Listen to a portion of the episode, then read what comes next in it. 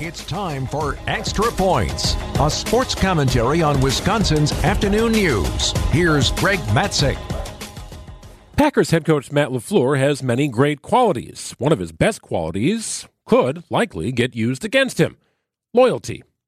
When the Packers special teams struggled under Maurice Drayton, LaFleur waited until catastrophe hit in a playoff loss to the San Francisco 49ers a game controlled by the Packers that the Niners came back on due to a blocked punt. There were several gaffes on special teams. Ultimately, Maurice Drayton, much maligned throughout the year, was let go following the season. In back to back losses to the Giants, playing with a third string quarterback, and the Tampa Bay Buccaneers, led by veteran journeyman quarterback Baker Mayfield, the Packers defense failed to show up, failed to provide any resistance at all in back to back losses. Now the Packers are on the outside of the playoffs looking in. They are the hunter instead of being the hunted. But lest you think the Packers' defensive issues are all at the feet of Joe Barry, consider this.